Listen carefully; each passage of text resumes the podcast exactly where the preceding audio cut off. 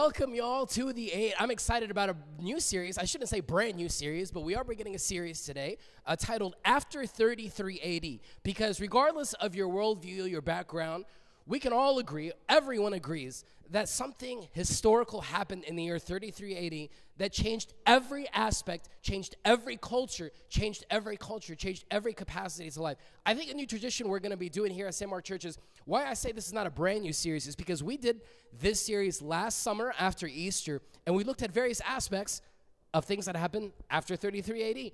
So I think a nice tradition is that every year after Easter, we'll highlight different events that happened that occurred because of the event which happened on 33 AD. And the event that happened was the resurrection of Jesus, an event in which no one expected, but literally transformed every aspect of life. So, just to give you an example of how much it changed the world, I started up, I Googled, what are the holidays of the year? What are the holidays of the year? What are the different holidays of the year? So, uh, and the first thing that came up was Hallmark.com. Hallmark.com had a, I guess, website, a list of all the of the holidays. So I started going through them, and I want to share with you the list of holidays that you'll be shocked how many of them are connected to the event and which happened on 33 AD. Many of the holidays in which we have which have been commercialized or diluted or any spirituality has been removed from the holiday has its origin because of Jesus. You don't believe me? Stick along with me on this. Martin Luther King Jr. Day, MLK Day. I mean, maybe I'm stating the obvious. Hopefully, uh, us in Atlanta, this is more dear to our hearts. Pastor Martin Luther King Jr. Just uh, uh I don't want to forget, he was a servant of God. He was a pastor who served Ebenezer Baptist Church here in downtown uh, Atlanta. So the reason why he was so convicted uh, uh, to, to, to bring equality in the civil rights movement is because of his conviction of being a man of God, of wanting to bring equality and wanting to bring Jesus. So the whole reason why we have this federal holiday, wasn't a federal holiday when I was a kid, but why it's federal holiday now is because of Pastor Martin Luther King Jr., because he was a follower of Jesus. The holiday, MLK holiday, all right? So don't forget this. Hopefully, we all know this as well. Valentine's Day and St. Patrick's Day. I don't know why. When we talk about Valentine's Day, no one says Happy St. Valentine's Day, right? Everyone just says Valentine's Day. But St. Patty, they say St. Patty, St. Patrick's, right? But I don't know why. but anyway, these are two saints from the early church. Uh, just to show you, just to give you some a little bit of history here. Saint Valentine was a priest from the third century, and he was he was from Rome, and he had a conviction of wanting to restore the sacrament of marriage. And of wanting to bring this because you know the, the government at the time didn't want males to get married because they felt like if they're married they won't do a good job as soldiers. But he was actually saying no the sacrament of marriage is a beautiful thing. And he was a big advocate for young men to get married. So he was a big push for that. So that's of course you know lit you know hallmark and every other company take it from there, right, of why we have Valentine's Day. But it is St. Valentine's Day. It's a day in which we honor the martyrdom of St. Valentine, who was a follower of Jesus. Stick with me. St. Patrick's Day. It is not green water and green beer and whatever else happens on St. Patrick's Day. No, it is also the martyrdom of an early church saint by the name of St. Patrick's. He was a Catholic saint from the 5th century from the country of Ireland. So, wh- why we have St. Valentine's Day or St. Patrick's Day, those are the days in which they were martyred, and these become feast days in which we honor them. But of course, you know, you, I don't have to tell you, you see what happens to these two things. But, but hopefully, we understand that these are saints and these commercialized holidays has its root because of the Christian movement. Here's another one. Ready? I don't know how to pronounce this right, but Eid Fitr, Fitr, Eid, Eid, okay, Eid. So this is a Muslim holiday. This is a Muslim holiday. This ends the Ramadan fast. Uh, so this this is common in Islam. Why this is related to Christianity? Stick with me here. Islam is a derivative of Christianity. Islam itself is a derivative corrupting the beauty of Christianity. With all respect, I, many of us might have uh, Muslim friends. I'm not, nothing against your, the, the, your friends, but I'm talking about the worldview.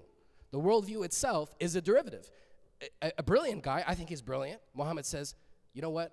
Let me create and spark a new theology and I'm the only one that got a revelation. Just me and Archangel Gabriel. He was exposed to Judaism and Christianity in his upbringing. So Muhammad said, You know what? Let me take a little bit of this, a little bit of that, and let me just poof.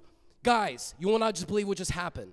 An angel came. Is there any evidence? Any? No, no, no, no. This is just just me. Just believe me. And he sparked this entire worldview just off one individual with no witness of anything, and he sparked this entire thing. So the fast of Ramadan is one aspect of Islam, and the entire feast, the end of this fast. So all of Islam itself is a derivative as a corrupt version of Christianity. And, and, and he just took Christianity and kind of molded something that is for his benefit, which, hey, I mean, we're all weak, and that's what he did. Obviously, that becomes a big world movement. So the origins of the Eid of Islam has its roots because of the year 33 AD.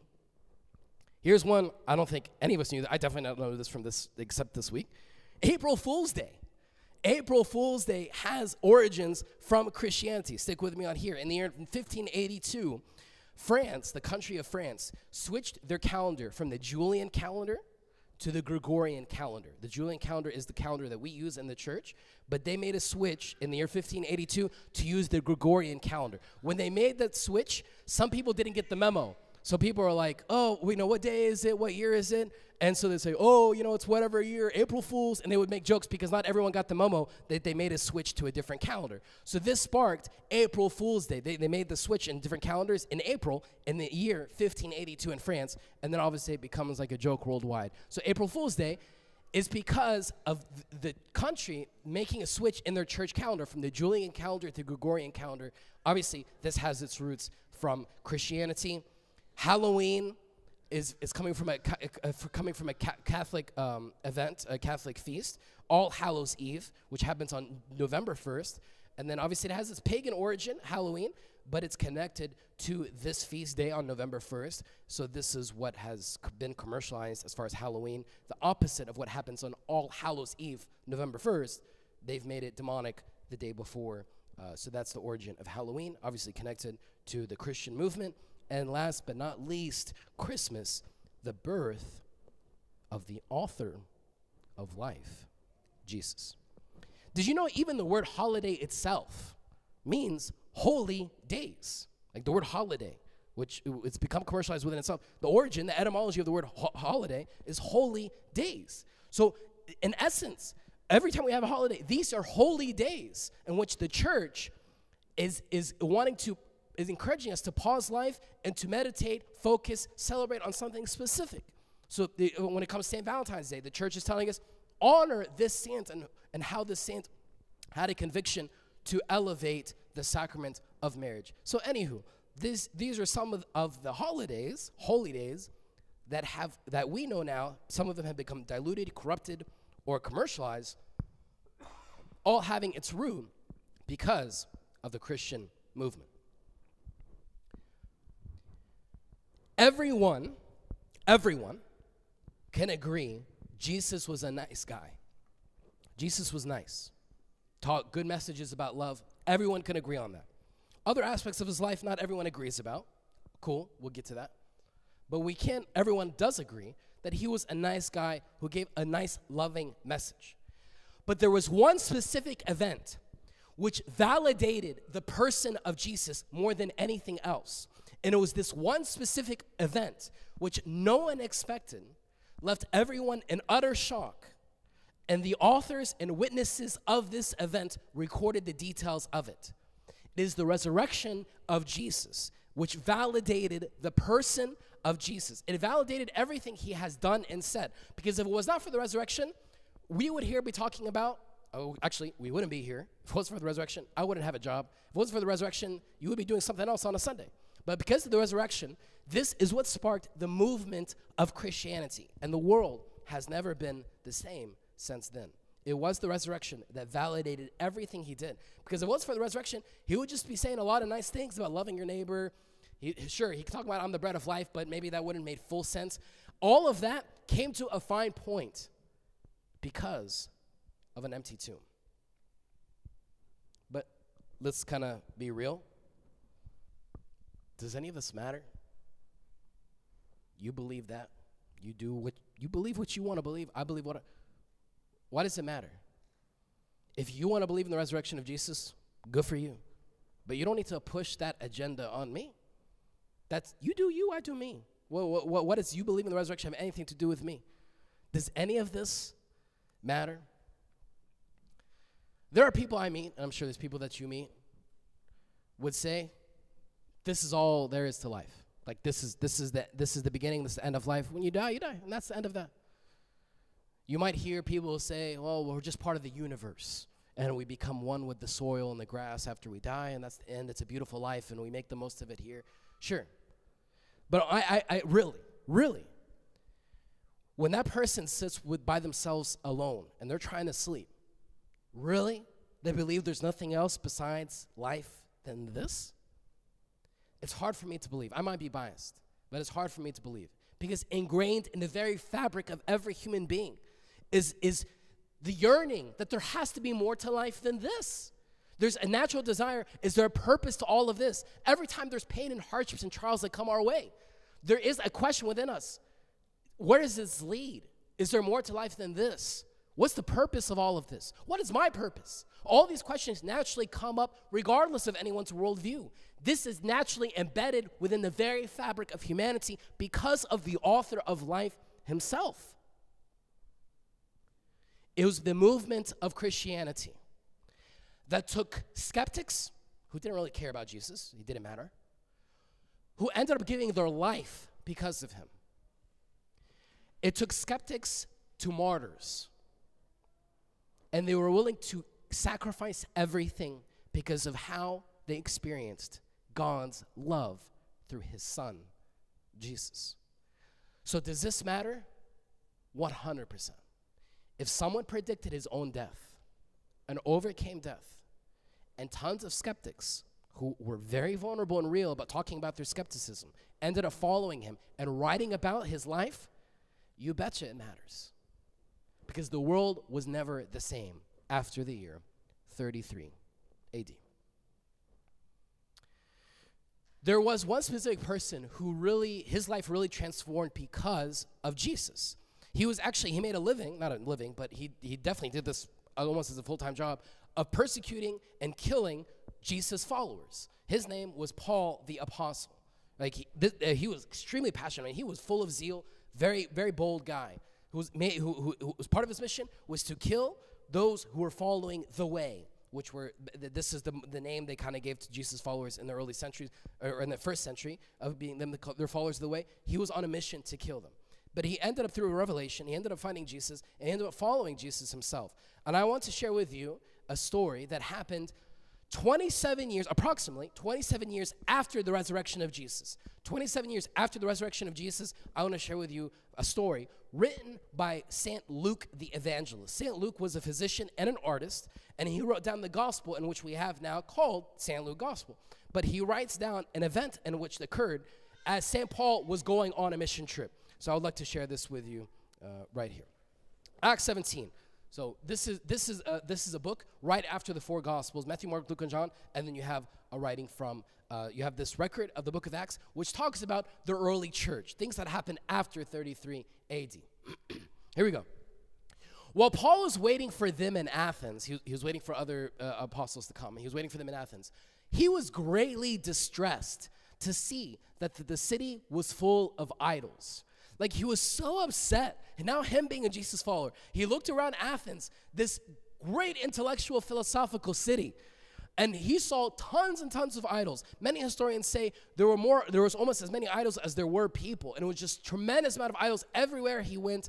It was just overwhelming for him. But it broke his heart. It broke his heart that they people were putting trust in statues and whom they made themselves. He was distressed to see that the city was full of idols. So he reasoned. Hear me out. A physician is writing this record, super detail oriented. He did not preach, he reasoned. He reasoned in the synagogue with both Jews and God fearing Greeks. Like he was reasoning with people independent of their worldview. There was something so attractive of what St. Paul was saying, reasoning with the people. He was reasoning with them, not just to this select group of people, because the message in which Jesus, that St. Paul was reasoning and articulating was so appealing, so attractive, that it didn't matter if they were having a Jewish background or they were just spiritual people, right? Come on. Isn't in America, people just say, well, I'm not, I'm not religious, but I'm spiritual. So well, everyone, everyone doesn't want to say, I'm nothing, I'm nothing. No, I'm spiritual, right? So here is St. Paul reasoning, reasoning with them to both Jews and God fearing Greeks, as well as in the marketplace day by day with those who happened to be there. Continue. A group of Epicurean and Stoic philosophers, we won't get into the difference, but they're philosophers. A group of Epicurean and Stoic philosophers began to debate with him, with, with Paul. Some of them asked, What is this babbler trying to say? Others remarked, He seems to be advocating foreign gods.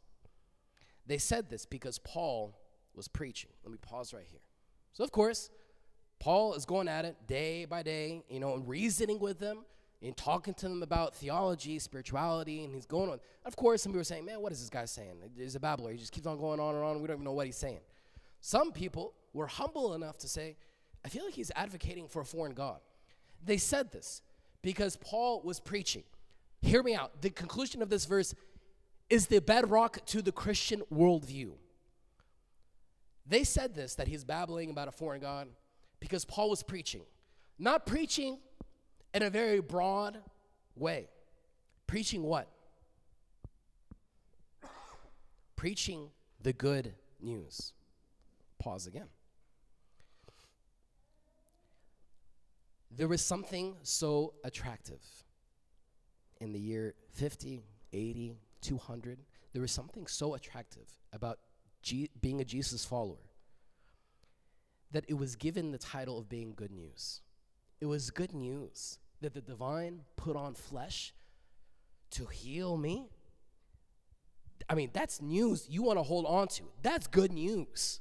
This is why the angel came down and says, I'm here to give good news. If you have been hurt by church, or you have given up on church, maybe you did not hear the fullness of the good news because there was something in the first century that was so appealing to that good news. But let's make it even more concrete. He didn't just preach, he didn't just talk about good news because you, you might have good news, I might have good news, it's, it's relative. Something's on sale at a store, you would say that's good news. But what makes, what makes this more concrete and tangible? That St. Paul was preaching the good news of one specific thing about Jesus and the resurrection. This is where it begins, this is where it ends. Because if the resurrection was bogus, all of this is bogus. But this is where he began. This was his starting point with Jews who have an understanding of God already to those who just live a spiritual life. This was his starting point. This is what should make the church attractive. This is our starting point of what should identify you and me of being Jesus' followers. Is the reality that death has been trampled down by death. This should be the starting point of what gives us hope and, and, and, strength in our marriages and our conflicts and our struggles and addictions. Death has been conquered. I'm made new. Death, where is your sting? You got nothing on me. This is where it should begin because of the reality of the resurrection. Then they took him, they took Paul, and brought him to a meeting of the Areopagus. There are different ways to pronounce it. I, I, I grew up hearing Areopagus. This is like um, uh, I think it explains. Areopagus, where they said to him, May we know what this new teaching is that you are presenting?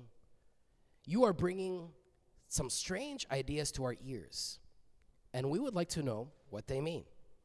See how beautiful? St. Paul didn't like overwhelm them talking about God knows what and just going in every direction about Jesus. It's one thing it's about the resurrection. That's it. And they said, Come, come, come. So they brought him to the Areopagus, which is like, like a big, a bold, a big area of, of where philosophers would kind of bounce new ideas back and forth. Marianne, have you ever been to Areopagus? Yeah. Huh? Areopagus. I'm, well, I'm going to stick with Areopagus. She's Greek, so she knows uh, how to pronounce this stuff better. Okay, but anyway, so at the Areopagus, uh, they would, philosophers and intellects would kind of go back and forth as far as new ideas. But they were so humble enough to, to realize, okay, this is something different because their framework is spirituality this way. I think in America, I think we have spirituality just inside. I make myself my own God. But anyway, their framework is God is there or God is a statue. right? It's an external thing, and it's just like there. It's, it's a cloudy, foggy understanding. But they realized the way St. Paul was talking about was he talking about a new teaching that he was presenting.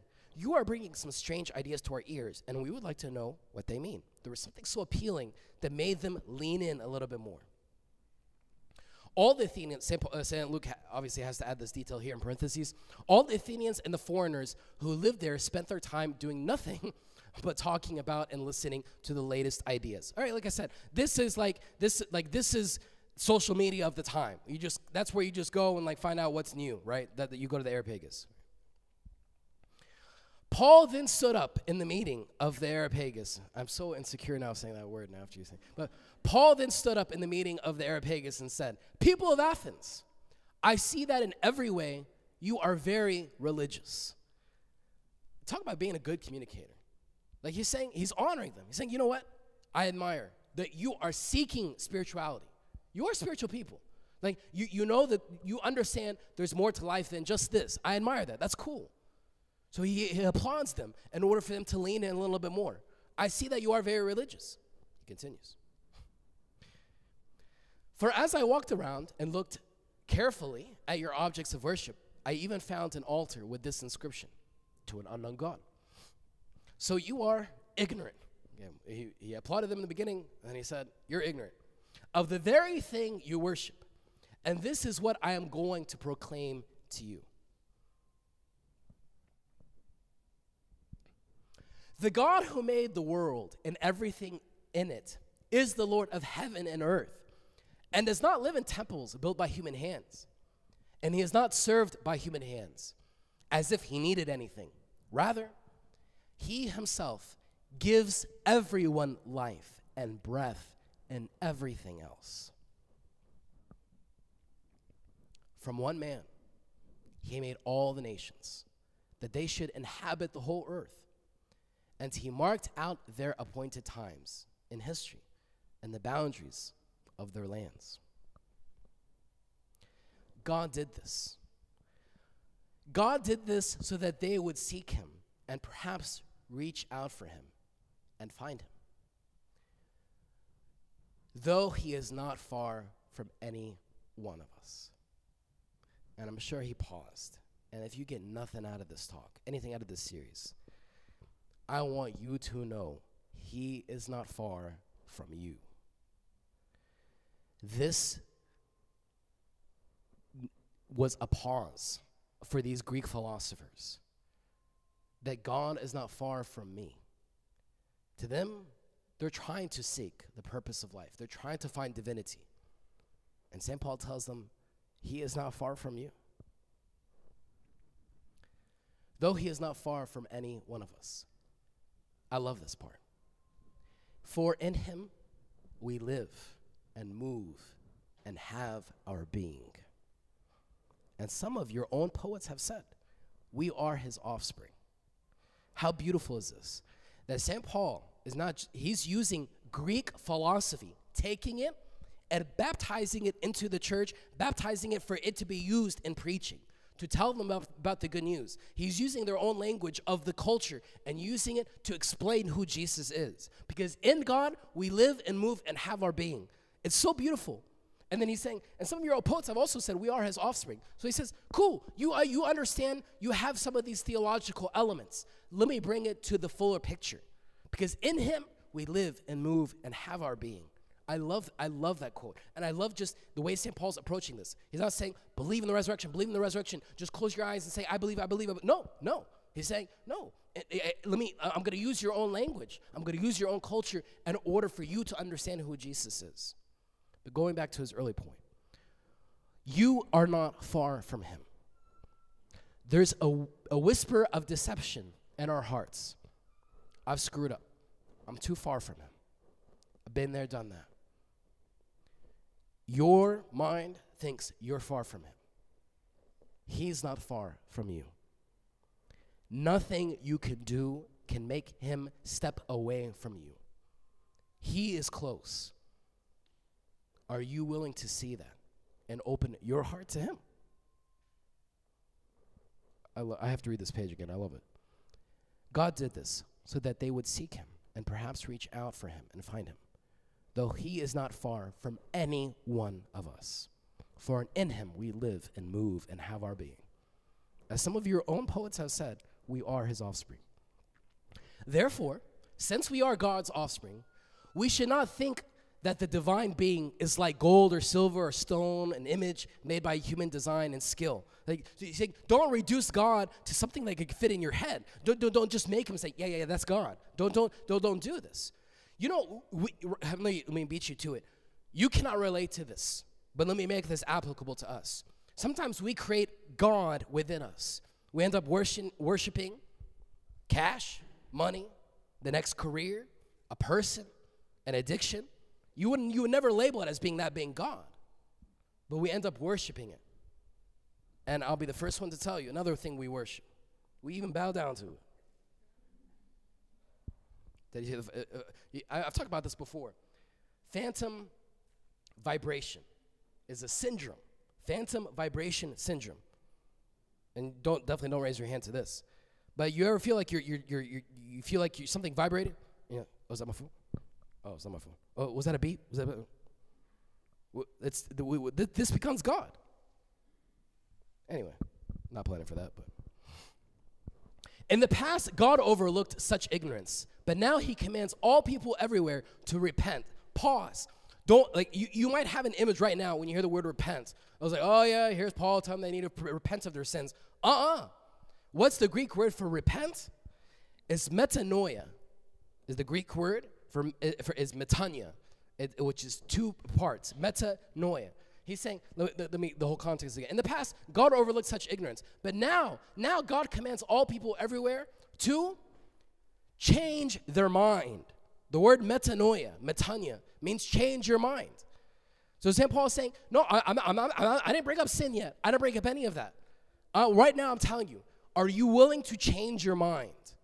Because there's something so appealing about the good news of the resurrection. Are you interested in changing your mind? because it begins here. For he has set a day when he will judge the world with justice by the man he has appointed. He has given proof of this to everyone by raising him from the dead. Again, he's sandwiching everything he's saying to the resurrection. When they, when they heard about the resurrection of the dead, some of them sneered, but others said, You know what? We want to hear you again on this subject. At that, Paul, at that, Paul left the council. Some of the people became followers of Paul and believed. Among them were Dionysius, a member of the Areopagus, also a woman named Damaris, and a number of others. I'm, I'm wanting to show this is that St. Luke is recording not a narrative, not a story, but life. He's, he's, he's recording history. So he's, want, he's, he's wanting to write down the names and the details of what happened. This is St. Luke's style. If you look at the gospel, if you look at the book of Acts, he writes down these details because he's wanting to share how the movement of all these conversations that happened in the Areopagus, of how St. Paul quoted Greek philosophy and used it to point people to Jesus, how he used all of that to point them to the reality of the resurrection. You might feel like you are far from God. And I promise you, this is only in your mind. He awaits you. Are you willing, not willing, are you open to changing your mind to Him? Maybe right now, your response to Paul is what some of the people that responded. We want to hear more about this. And that's okay. You're at the right spot. Right now, if what's settling in your heart is there's something about this, I want to take that next step. Maybe you've passively pursued Jesus and you're wanting to go all in more intentionally into every aspect of your life to follow the resurrected Jesus. Come and see. I want us to end with a beautiful song titled She Came with the Spices. And the first verses of the song I love so much. She came with the spices to thy tomb, O Lord, knowing that thou above the earth had soared. She came, the woman came to the tomb, expecting to see a corpse. But then she realized, You have soared above heaven, you have soared above earth to restore humanity. And you'll see throughout the verses the power of the resurrection in people's lives. There was a woman from Egypt named Saint, Mary. She was a harlot who ended up following Jesus. There was an Ethiopian man by the name of Saint Moses, how he followed Jesus, how the resurrection impa- impacted him. We look at St. Paul, we look at St. Peter. So I want us to do, if you've never heard the song before, if you've heard it a hundred times, I want us to not only sing it, I want us to pray it. Let's stand up together.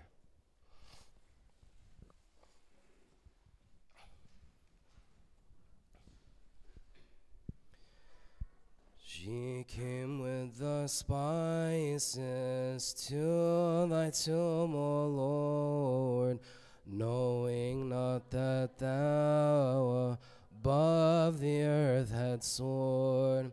She came void of a home. She came expecting death, forgetting the life giver, who is the living breath. In trials and tribulations, do we not do the same? Looking at our errors, despairing in our blame.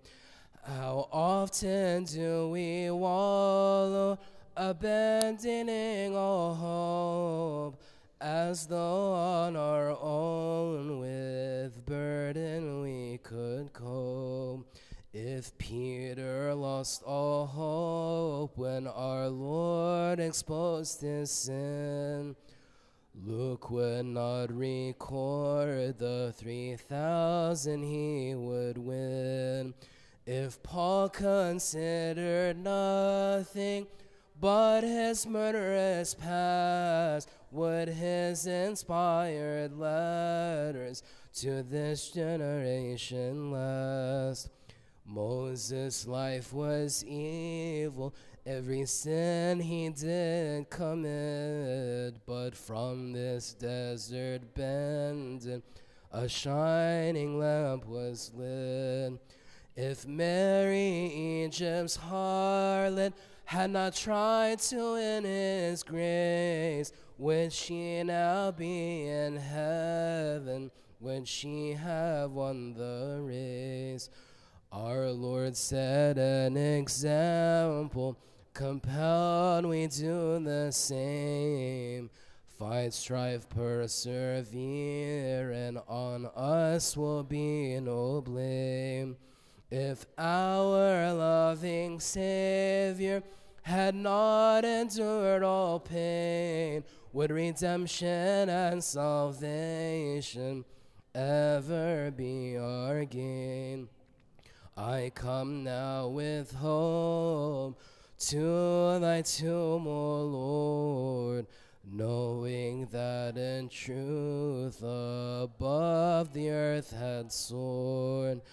I come now with joy, I come expecting life, knowing that through thee I can endure all strife. It is through you that we are able to endure strife, to hold on to hope which is found in you. Lord, we desire to hold on to that reality because it was through you that the world changed. It was through you that brokenness was healed. It was through you who took skeptics and brokenness and have made it whole. And we are not no different. Make us whole, restore us. And this can only be done for us to hold on to the reality of your resurrection. Because in you we live and move and have our being. Through the prayers of all your saints, Lord, hear us as we pray thankfully. Our Father, who art in heaven, hallowed be thy name. Thy kingdom come, thy will be done, on earth as it is in heaven. Give us this day our daily bread, and forgive us our trespasses, as we forgive those who trespass against us. And lead us not into temptation, but deliver us from the evil one. And Christ Jesus our Lord, for thine is the kingdom, the power, and the glory forever. Amen. Thank you, everybody. We'll continue this series next Sunday.